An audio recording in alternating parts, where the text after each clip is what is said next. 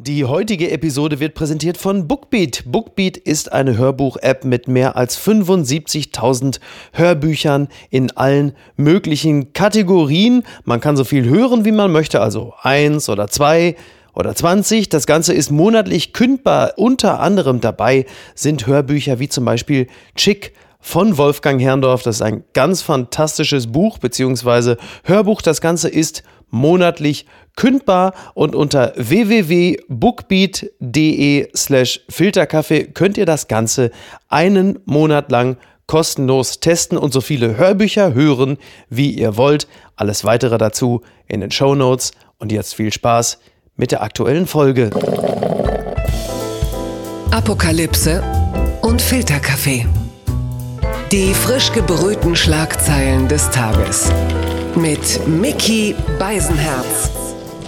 Einen wunderschönen Montagmorgen und herzlich willkommen zu Apokalypse und Filterkaffee, das News Omelette. Und auch heute blicken wir ein bisschen auf die Schlagzeilen und Meldungen des Tages. Was ist wichtig? Was ist von Gesprächswert? Und das bespricht mit mir die Frau meines Herzens, die Person, auf die ich einen Crush, ach, ich möchte sagen, einen Candy Crush habe. Guten Morgen, Niki Hassania. Guten Morgen, Mickey. Guten Morgen, Niki. Hast du das mitbekommen? Die Affen im Zoo Dresden, ja, die Orang-Utans, glaube ich, unter anderem und Gorillas, sind einsam. Damit sie den Corona-Blues überwinden, bekommen sie Reality-T V gezeigt. Und ich persönlich habe ein bisschen Angst, dass die Affen davon dümmer werden.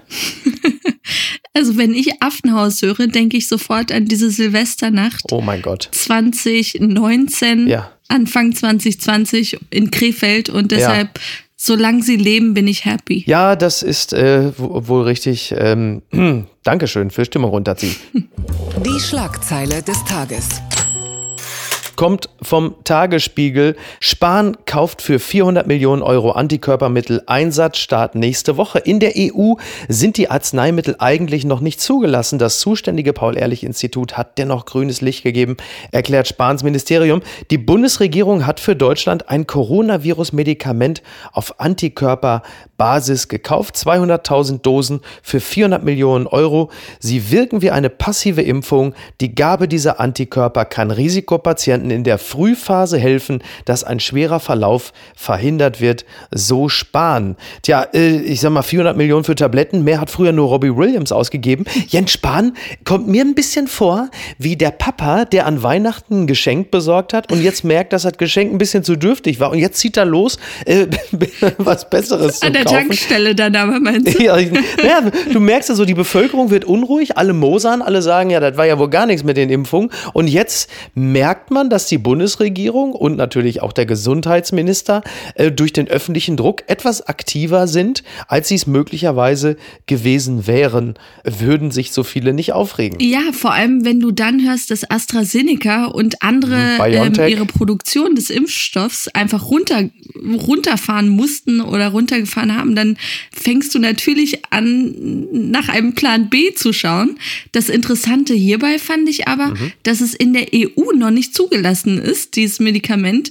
Ja, jetzt ist nichts mehr mit, wir ziehen das gemeinsam durch, sondern scheiß drauf, Hauptsache wir haben jetzt irgendwas, irgendwas. Ja genau, also die Sicherheit, die Rechtssicherheit, was bei dem Impfstoff ja noch so von hohem Range war, das klemmen die sich natürlich, weil sie merken, dass das überhaupt nicht auf positives Echo bei der Bevölkerung stößt, denn da heißt es jetzt einfach nur, Merkel, zieh die Spritze auf. So, und äh, dieses Medikament, das ist ja dasselbe, was Trump auch damals bekommen hat, Anfang Oktober, also ich fürchte, Nebenwirkungen könnten also sein, man fängt plötzlich an, scheiße zu tanzen und hat eine seltsame Lust zu twittern, aber diese Dieses Medikament an sich, das scheint mir doch ein gangbarer Weg zu sein, flankierend mit den Impfungen. Also das ist doch auch eine Möglichkeit in Zukunft mit dem Virus, das höchstwahrscheinlich nie mehr vollständig aus unserer Bevölkerung verschwinden wird, umzugehen. Oder liege ich da jetzt irgendwo falsch? Nee, also die Professorin vom U K E, Marilyn Addo, genau, die hatte auch gesagt, das ist jetzt kein Heilsbringer, also mhm. wird jetzt nicht alle Corona-Probleme lösen, weil es wohl für Patienten, die schon einen intensiven Verlauf hätten, denen bringt's halt nichts. Aber vorher dann doch, oder? Also wenn es, bevor es soweit kommt, weil diese Spike-Proteine oder wie Ralf Möller sagen würde, Spike-Proteine, dann ja nicht, äh, nicht andocken können. Und darum geht es ja, wenn du dieses Medikament hast und du hast es in einer vergleichsweise frühen frühen Phase, dann kannst du ja sehr wohl etwas gegen einen schweren Verlauf tun. Nur so wie ich es verstanden habe, kannst du halt nichts mehr machen, wenn du erstmal heftiger Intensivpatient bist. Okay, ja dann hit me up. Ja, also das ist mein Verständnis. Äh, wie, wie der ein oder andere aufmerksame Hörer mitbekommen haben wird, äh, sind wir alles andere als Fachleute. Aber Stand jetzt ist das mein Verständnis. Wenn das nicht so ist, ist es äh, vielleicht nicht ganz so toll, wie ich es jetzt gerade dargestellt habe. Aber es ist auf jeden Fall ein weiteres Mittel, um äh, dem Impfstoff als Hoffnungsträger äh, nicht alleine die Rolle zuzuweisen. Und das ist ja erstmal ein gutes Zeichen. Ich meine, wenn es nicht so wäre, hätte Spanien ja auch nicht eingekauft. Wobei man fairerweise sagen muss, die E U hat schon ganz andere Sachen zuletzt eingekauft, die jetzt einen nicht gerade jubeln lassen. Und ich möchte an Trumps Worte erinnern, ich habe mich in zwanzig Jahren noch nie so gut gefühlt. Ja, ich weiß allerdings nicht, ob, äh, ob Donald Trump da der Richtige ist, um das wirklich äh, so aufzunehmen. Es gibt ein paar andere Dinge, die natürlich jetzt auch kommen. Unter anderem hat Jens Spahn gesagt, dass also künftig Corona-Schnelltests ohne medizinische Betreuung auch zu Hause möglich sein sollen. Auch das ein weiterer Weg in eine äh, zumindest holprige Normalität, denn wie wir das ja auch persönlich schon erlebt haben und ich es hier regelmäßig auf der Arbeit auch habe, also ich werde alle drei Tage getestet, sind auch Schnelltests eine Möglichkeit, einigermaßen sicher die Begegnungen künftig zu schaffen. Aber eine Frage zur Impfung jetzt noch. Mhm. Jetzt herrscht gerade diese Debatte, ob Leute, die schon geimpft sind, mhm. ihre Privilegien nutzen können ja. und wieder rausgehen können. Also so theoretisch, ja, ihr altes Leben zurückhaben könnten, mhm. im Gegensatz zu Leuten, die noch nicht geimpft sind. Genau. Und ja. das gilt jetzt als unmoralisches Angebot. Und da haben sie auch irgendwie in der A R D einen gezeigt, der gesagt hat, nee, das kann ich ja nicht machen, weil meine Familie wurde noch nicht geimpft. Ja. Er selbst ist Sanitäter und deshalb verzichtet er drauf. Und da dachte ich mir, das sind seine Grundrechte eigentlich. Ja. Warum sollte er sie ablehnen? Und das ist eh etwas, was mir in der Debatte in Deutschland immer so aufgefallen ist, wann immer auch gestreikt wurde.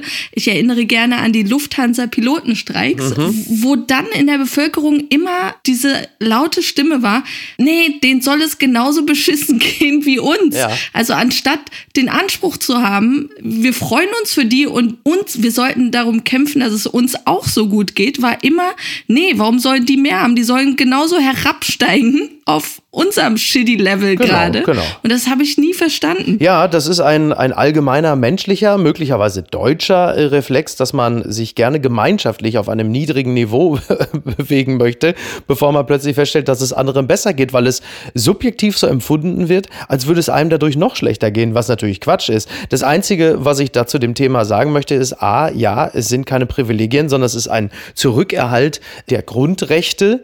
Und das Zweite ist allerdings, dass die Frage natürlich ist, wo sollen die denn dann hingehen? Es gibt ja keine Cafés und Kinos, die dann öffnen, weil, also wer soll die denn öffnen? Und das Zweite, und das ist natürlich schon ein bisschen hakelig, dass die Geimpften ihrerseits ja durchaus noch infektiös sein können. Also auch das ist ja noch nicht so ganz geklärt.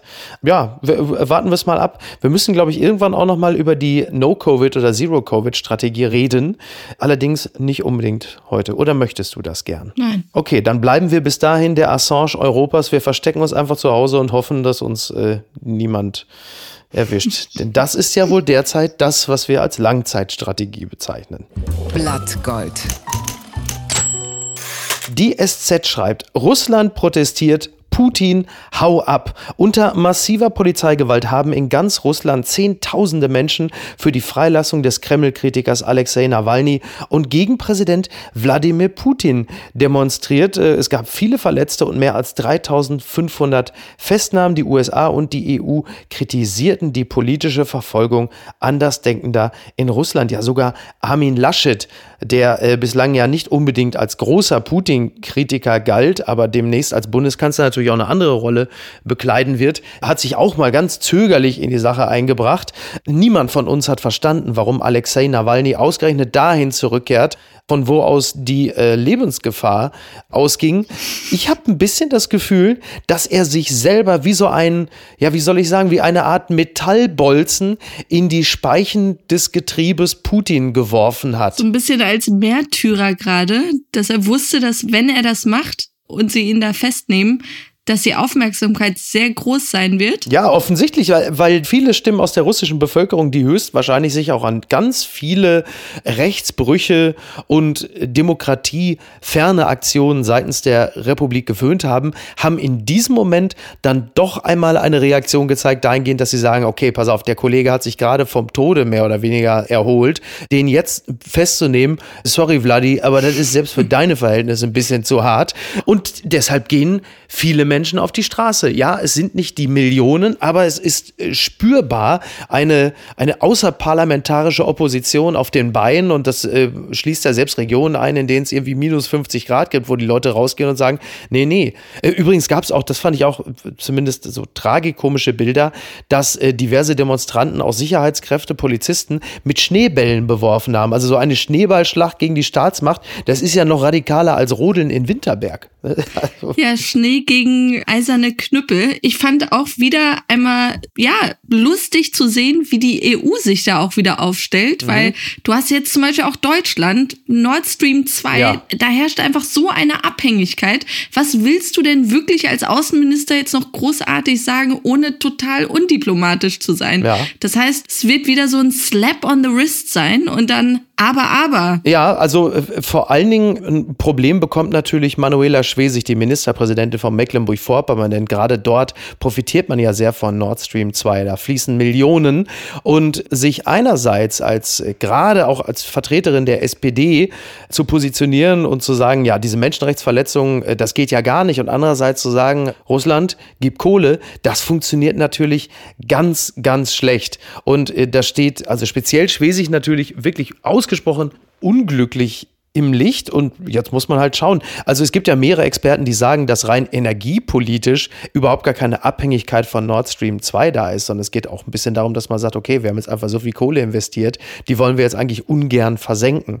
Das ist nachvollziehbar, aber wenn man sich allzu weit moralisch aus dem Fenster lehnt, ist es ein bisschen schwierig. Die Bilder, die wir jetzt gerade in Russland sehen, sind natürlich insofern auch ein bisschen komisch. Ich stelle mir gerade vor, dass Lukaschenko jetzt schon mal bei Putin anruft und sagt, Wladimir, du hast deinen Laden ja gar nicht im Griff. Was ein bisschen schwierig für Putin ist, sind halt eben auch Bilder, die Nawalny geleakt hat. Er hat ein, ein Video veröffentlicht, und da sieht man dann sehr deutlich, wie die Sommerresidenz von Putin aussieht. Also man spricht von einem weiteren Versailles, also dieses, dieses Schloss, was er da in Sotschi, seine Sommerresidenz, hat bauen lassen, hat ein Theater, ein Casino, eine Eishockeyhalle, und das, was da am Schwarzen Meer steht, soll nach Recherchen der Nachrichtenagentur Reuters gebaut worden sein mit Steuergeldern, die eigentlich für die Modernisierung von Krankenhäusern gedacht waren. Eine Milliarde soll das gekostet haben. Das Ding hat auch noch, also das ist, also wo man sieht, oh, Wladimir, ist aber mal gut. Wenn da jetzt noch die Plüschsofas in dem Kino aus Welpenfell sind. Also ein Krankenhaus, really? Yikes. Wladimir. Also um so eine Geschmacklosigkeit zu sehen, muss man sonst schon exklusiv gucken, wenn Frau Ludowig Philipp Plein in New York besucht. Scheinlich fließt aus den goldenen Wasserhähnen auch noch Impfstoff. Also es ist schon, also da ist dann selbst die Bevölkerung, wie gesagt, äh, einiges gewohnt. Aber da sagen sie auch, äh, Wladimir, es ist jetzt auch langsam mal gut. Ah, die sind naja. alle nur neidisch. Verlierer des Tages. Und das sagen wir als große Europäer natürlich nicht ohne eine gewisse Befriedigung. Ist Großbritannien, der Spiegel schreibt, vergammeltes Fleisch, fehlende Waren, jetzt bekommen die Briten den Brexit zu spüren. In diesen Tagen offenbart sich für Großbritannien, was der Ausstieg aus der E U bedeutet. An den Grenzen verrotten Lebensmittel, und in Nordirland leeren sich die Supermarktregale. Zitat, der Brexit kann unappetitlich sein. Dieser Tage werden Menschen die Türen eines L K W voller Schweineköpfe öffnen müssen, der mehr als zwei Wochen lang im Hafen von Rotterdam festgesetzt war. Und dann die vergammelten Überbleibsel herausholen. Gut, äh, vergammeltes Fleisch, in den neunzigern hieß das einfach McRib. Ne? Und ich war für die Briten, also ein bisschen Minzsoße, dann geht's doch. Aber der, der, der Grund dahinter ist natürlich, ja, bü- bürokratische Bitterkeit seit dem Brexit. Denn um das Zeugs dann in den Niederlanden einführen zu können, brauchst du Gesundheitszertifikate.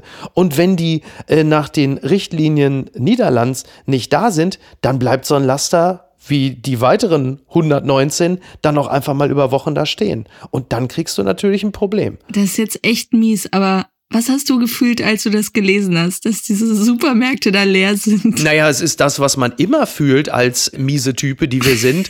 Ja, das habt ihr jetzt davon. Das ist ja, ja klar. Und, du, und so läuft ja auch die Berichterstattung. Und du weißt auch, dass die E U das alles absichtlich macht. Also es ist wirklich so, ihr sollt die Härte jetzt spüren. Na klar. Weil stell dir vor, irgendeiner würde es jetzt nachmachen wollen in der E U. Genau. Das geht ja nicht und deshalb, ja... Aber es ist eigentlich wirklich tragisch. Also auch vor Weihnachten, ich weiß nicht, ob du dich an diese Bilder mhm. der ganzen L K W da... In Dover. Horror, Horror. Ja. Und die wussten einfach, die werden... Weihnachten nicht zu Hause sein. Genau. Und das ist echt bitter eigentlich. Ja, man, man versucht da in diesem Falle so einen, sag mal, einen Post-Brexit-Pull-Effekt zu verhindern, indem man halt einfach keine weiteren Abspaltungsanreize schafft, sondern sagt, ja, ihr seid jetzt das Signal dafür, was mit den anderen passiert, wenn sie sich abspalten. Schaut genau hin, wer auch immer da als nächstes weg will. Wer war es denn? Italien? Keine Ahnung. Ich würde echt gerne wissen, wenn man die Bevölkerung heute nochmal befragen würde, wie dann die Entscheidung über einen Brexit aussehen würde. Das fände ich echt interessant, ja. Ja, ja, wäre spannend. Ansonsten, also alles, was vergammelt ist, Niki, du weißt, ich bin auch fürs Dschungelcamp tätig, irgendwo geht das ja immer hin. Unterm Radar. Nochmal die Süddeutsche. Scheuer blockiert Mautermittler. Die Opposition wirft dem Verkehrsminister vor, die Aufklärung des Mautdebakels in der entscheidenden Phase zu behindern. Abgeordnete sprechen von schwarzen Löchern in den Akten. Wenige Tage vor dem Showdown zur Aufklärung des Mautdebakels im Bundestag ist eine harte Auseinandersetzung zwischen Bundestagsabgeordneten und Bundesverkehrsminister Andreas Scheuer entbrannt. Unter anderem deshalb, weil Scheuer erst der Sichtung seiner Postfächer zugestimmt hat und jetzt das aber nicht mehr so gerne hätte. Doch nicht. Ja, genau. Ist ja unsere deutsche Hillary. Ähm, offensichtlich sind in den Akten Löcher äh, größer als äh, in den Straßen von N R W. Ähm, Andi Scheuer, ja, also d- egal was passiert, man kann keine Aussagen über die Zukunft treffen. Aber eins steht fest. Andi Scheuer wird auch nach der vierten, fünften und sechsten Welle immer noch da sein, oder? Ich glaube auch. Ich nenne ihn ja schon liebevoll Jenga Andi, weil er einfach nicht umfällt. Dieser Turm will nicht umfallen. Ja. Und dieser Untersuchungsausschuss, seien wir ehrlich, ist für die Katz, weil du hast einfach die große Koalition. Mhm. Dann hast du Olaf Scholz, der mit der Wirecard-Affäre da auch irgendwie drin steckt. Ja. Und bei ihm läuft auch ein Untersuchungsausschuss und das scheint irgendwie so ein stiller Deal zu sein. Hey, ihr lasst unseren Scheuer in Ruhe und wir... Ja, also sprich, hey S P D, ihr lasst unseren Scheuer in Ruhe und wir, die Union, packen Scholz nicht so hart an. Genau. Ja, und die Opposition tobt natürlich, klar. Ja. Ne? Also Linke, F D P, Grüne, alle... Ja, also ja, alle gewinnen, alle gewinnen. Ja. Sagen wir es, wie es ist. Andi Scheuer wird immer noch Minister sein, wenn dieser Planet längst von Affen regiert wird. Und die gucken dann aber Sommer aus der Stars, die Affen. Naja. Was ist denn da schiefgelaufen?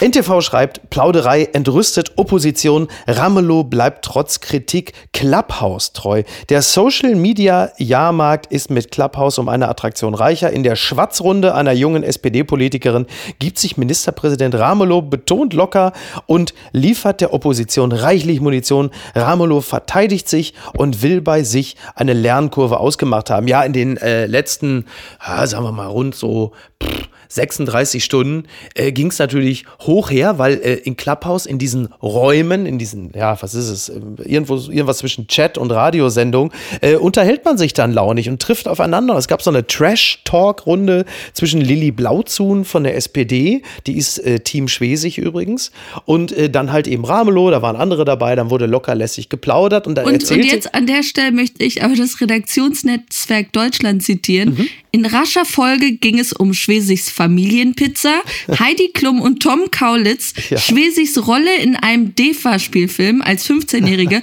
Ramelows Lieblingsfilm Die Legende von Paul und Paula und dann, Achtung, ja. den Amoklauf am Erfurter Gutenberg-Gymnasium. Oi. Und um die Ministerpräsidentenkonferenz. Hey. Und da dachte ich so, wow, harter Schnitt. okay. Vor allen Dingen bei so einer Trash-Runde, also funny stuff, mhm. möchte ich mal sagen. Was dann aber am Ende zitiert wurde, halt eben auch bei Twitter und später bei der Bild.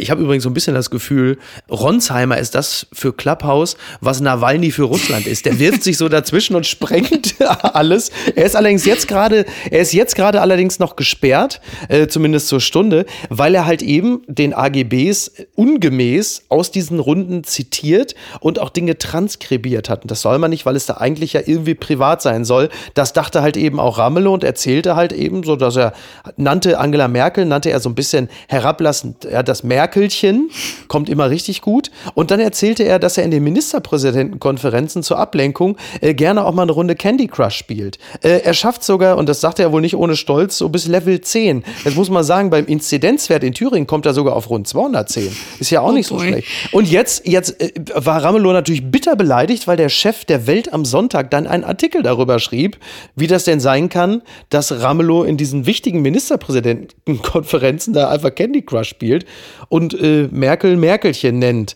Die Bild hat natürlich ganz dick draufgehauen und gesagt, es geht um Leben und Tod und Ramelow spielt Candy. Wo man sagt, ja Leute, komm ey, also jetzt muss man auch fair bleiben. Wer in zehn Stunden Sitzung nicht ab und zu mal irgendwie was zur Ablenkung spielt, der werfe den ersten Tetris-Stein. Aber Ramelow selber ist natürlich auch hochgradig naiv, wenn er glaubt, er könnte sowas in einem, also ich sag's mal so, wenn ich als Spitzenpolitiker vertraulich plaudern möchte, dann ist ein Gespräch vor rund tausend Leuten in einer hauptsachlich von Journalisten, Tratstanden und entkontextualisierungsverwirrten genutzten App vielleicht nicht unbedingt geeignet. ähm, kleiner Tipp, wenn ich privat sprechen will, lasse ich einfach das Handy aus. Oder setz mich nicht vor ein Mikrofon, das hilft immer. Ich fand's auch echt naiv. Also ich meine, der ist seit über dreißig Jahren in der Öffentlichkeit und ich ich habe dann auch wirklich kurz bei Clubhouse mal testen wollen, wie das funktioniert. Mhm. Hab versucht, in einem Raum das mit aufzuzeichnen und sofort poppt dann so eine rote Warnung auf, ja, dass es nicht den den Richtlinien von Clubhouse entspricht, dass man ja diese diskreten Mitschnitte veröffentlicht, ohne das Einverständnis der Leute, die da im Raum reden. Und dann dachte ich mir so, okay. Mhm. Ja, so, klar. Es war irgendwie so, wer will denn da jetzt Druck machen? Okay, Warnhinweis, ja, ich, weggeklickt. Ja, da musst du halt einfach als Politiker so professionell sein und wissen, was daraus wird. Und das kannst du dir natürlich nicht erlauben, wenn du in dieser Krise, ähm, also ich finde es absolut menschlich, ja, und wenn da, wenn du da sitzt in so einer Ministerpräsidentenkonferenz und dann erzählt Söder wieder zwei Stunden lang, schauen Sie hier und, und schauen Sie da und äh, wir in Bayern, natürlich guckst du da mal aufs Handy und sagst, ich versuche jetzt mal Level elf zu schaffen. Das ist ja total menschlich. Es bleiben Menschen, nur das kannst du natürlich nicht erzählen, erzähl das doch keinem, weil wir sowieso auch mit Merkelchen. Ja, weil du so kannst du, wie, wie, Merkelchen. Wie locker muss er sich da gefühlt haben, wie vertraut. So, ich weiß nicht, ob da Alkohol mit im Spiel war, aber ja, es, wer, die Zunge saß angeblich locker. ähm, aber das ist eh jetzt lustig. Dieses Medium Clubhouse wird noch ganz witzig, weil du das jetzt andauernd hast. Du hast ja irgendwie auch Ronzheimer, wieder Ronzheimer war es, glaube ich, der dann auch Philipp Amthor auf seine Nebentätigkeiten ansprach, woraufhin der dann sofort anfing, das Pommernlied anzustimmen, um dieser Antwort dann entsprechend ausweichen zu können. Bei Dieter dann im Record. Ja, ja, ja, mega, also gut gesungen, hat mir gut gefallen, so mega gut. Nee, und, und, äh, und dann war noch eine Situation, dann war wohl eine Gesprächsrunde geleitet von Michael Bröker, liebe Grüße, da war dann Gerhard Schröder war zu Gast, ja, und so ziemlich die erste Frage von Ria Schröder von der F D P, die auch dabei war, kam dann, wie, wie sieht's denn jetzt aus mit Nawalny und Putin? Woraufhin er dann sagte, ja, sagen Sie mal der jungen Dame, die soll mal andere Fragen stellen, wo du sagst, ja Leute, was habt ihr denn gedacht? Ich hätte erst gedacht, die so, Herr, Herr Schröder, was sagen Sie denn zu Putin? Ich möchte mal ein schönes Lied singen von meinem Freund Klaus Meine. I followed the Moskwa. Das gibt's doch gar nicht. Giga punkt de berichtet, wie bei Black Mirror, Microsoft will die Toten zum Leben erwecken. Wenn es nach Microsoft geht, dann können wir bald schon mit verstorbenen Personen sprechen. Der Konzern hat sich jetzt ein Patent gesichert, in dem das Prozedere genau beschrieben wird. Die Idee erinnert an eine Episode von Black Mirror. Also im Kern geht es darum, dass Verstorbene zu so einer Art Chatbot gehen. Also man, der, die, der Computer liest alles aus, was der Verstorbene so in den letzten Jahren so an Daten in den sozialen Medien eingegeben hat. Und dann wird daraus ja eine Weiterführung. Der Mensch lebt im Netz weiter gespeist aus Informationen und Algorithmen, basierend auf den Informationen, die man dort in den letzten Jahren eingegeben hat. Du könntest also theoretisch chatten mit einer längst verstorbenen Person. Ich meine, Tote zum Leben erwecken oder wie es natürlich sonst heißt, die große Silvesterparty mit Jörg Pilawa. Diese, diese Verstorbenen können übrigens auch in Textform reagieren oder halt eben auch als zwei- oder drei D Modell zur Verfügung stehen. Findest, bist du begeistert von der Vorstellung, dass ich irgendwann für dich immer noch in drei D da stehe und dasselbe Zeug erzähle wie sonst auch, weil die Gags sind ja auch immer dieselben. Cool. Nein, ich äh, ich, ich finde gerade auch, äh, in letzter Zeit sieht man ja auch im U S-Fernsehen, ich glaube, hier gibt es auch diese Mediums, die dann äh, auch so tun, als hätten sie Kontakt zu irgendwelchen Toten. Also ja. Die Nachfrage wird bestimmt riesig sein. Ja. Aber ich, ich finde es an sich echt creepy. Ähm, ja, kennst du das bei Facebook? So Leute, mit denen man befreundet war, die es leider nicht mehr gibt, mhm. und, und ja. deren Profile aber noch aktiv sind ja, und, ja. und die dann immer wieder noch so durchschwirren. Ja. Und da denke ich mir so, oh, das ist echt schrecklich. Naja, ich bin Mitte vierzig. Für mich ist Facebook mittlerweile wirklich so eine Art digitaler Friedhof. Das ist, äh, das ist so. Ähm, d- ja, das ist natürlich eine äh, echt philosophisch wahrscheinlich abendfüllende Thematik. Darf man das? Geht das? Ich, ich sag mal so, wenn es Balsam auf die Seele der Verstorbenen ist, ähm, mag es gut sein. Es ist aber andererseits auch hinderlich, jemals mit dem Tod einer Person abzuschließen, wenn du sie so als so eine Art digitales Derivat ständig immer noch da hast. Genau, wenn du dann aber am, am Leben auch nicht mehr teilnehmen kannst, weil du so traurig bist, dann have it. So. Es gab doch dieses Beispiel aus China, wo ein äh, kleines Mädchen verstorben ist und die Eltern die ganze Zeit dann ihr, ihr Mädchen als eine Art Hologramm oder, oder digitale Projektion oder so immer wieder haben treffen können oder so. Also ganz gruselig. Du bist ja, du, du lebst dann ja in so einer Zwischenwelt. Du bist physisch zwar noch vorhanden, aber geistig ganz woanders. Also ein bisschen, bisschen unheimlich. Mhm. Gucken mal, wer da spricht. Beziehungsweise äh, sprach. Am vergangenen Wochenende ist Larry King gestorben. Die Zeit schreibt, der König des Fernsehgesprächs. Larry King interviewte die berühmtesten Menschen der Welt, Präsidenten wie Prominente. Wie niemand sonst beherrschte er eine Kunst, die der einfachen Frage. Ja, es ist tatsächlich so, dass Larry King ja eine äh, sehr einfache Fragetechnik hatte. Er war im Grunde genommen immer komplett unvorbereitet. Das heißt, wenn Menschen mit einem neuen Buch kamen, dann hat er gefragt, und? Hast du ein neues Buch? Was stand da so drin? Das hat er aber mit allen gemacht. Und das ist ja eigentlich toll. Deshalb, das ist so lustig, weil Gottschalk, als er vor rund neun Jahren Gottschalk live in der A R D machte, wollte er der deutsche Larry King sein. Und man dachte immer, ja, also jetzt der große Interviewer ist er ja nicht. Aber andererseits, was Gottschalk damals auch geschafft hatte, er war wirklich genauso unvorbereitet. Er hat immer gefragt, er wusste teilweise gar nicht, wer die Leute sind. Ach, hier, da kommt sie, die Anna, Anna Engelke. So, oder Bulli, da hat er dann einfach völlig falsche Daten gesagt. Bulli, dein größter Erfolg von vierundachtzig. Da war Bulli, glaube ich, irgendwie zwölf oder so. Aber wie beleidigend also, sowas dann sein kann, hat man an diesem berühmten Jerry Seinfeld-Ausschnitt oh, mit ja. Larry King gesehen, in diesem Interview, ja.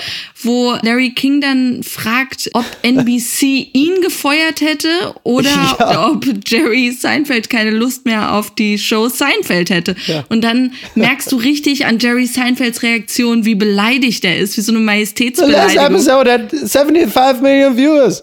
Larry, do you even know who I am? Get your facts straight. What's the Larry. deal with the show? What's the deal with the show, Larry? It's seventy-five. It's uh, it's it's not like I got cancelled. Das war wirklich, das war wirklich, wirklich sehr, sehr gut. lustig. Ja. ja, wirklich toll. Und was das angeht, muss ich sagen, da war Gottschalk wirklich auf einem Level mit Larry King. Ja. Larry King, gute Reise. Zum Glück haben wir noch Tommy Gottschalk. Und wenn Sie den Tommy Gottschalk vermissen, gehen Sie einfach mal zum Clubhouse. Da ist er meistens äh, gleichzeitig in acht Räumen. ähnlich, ähnlich gut vorbereitet wie Larry King. Wer bist du? Ich bin Bodo Ramelow, ihr Arschloch. Vielen Dank. Also, tschüss. Ciao, schönen Montag. Bis denn. Tschüss. Die heutige Episode wurde präsentiert von Bookbeat. Apokalypse und Filterkaffee ist eine Studio Bummens Produktion mit freundlicher Unterstützung der Florida Entertainment. Redaktion Niki Hassania. Produktion Laura Pohl. Ton und Schnitt Mia Becker und Christian Pfeiffer. Neue Episoden montags, mittwochs und freitags. Überall, wo es Podcasts gibt.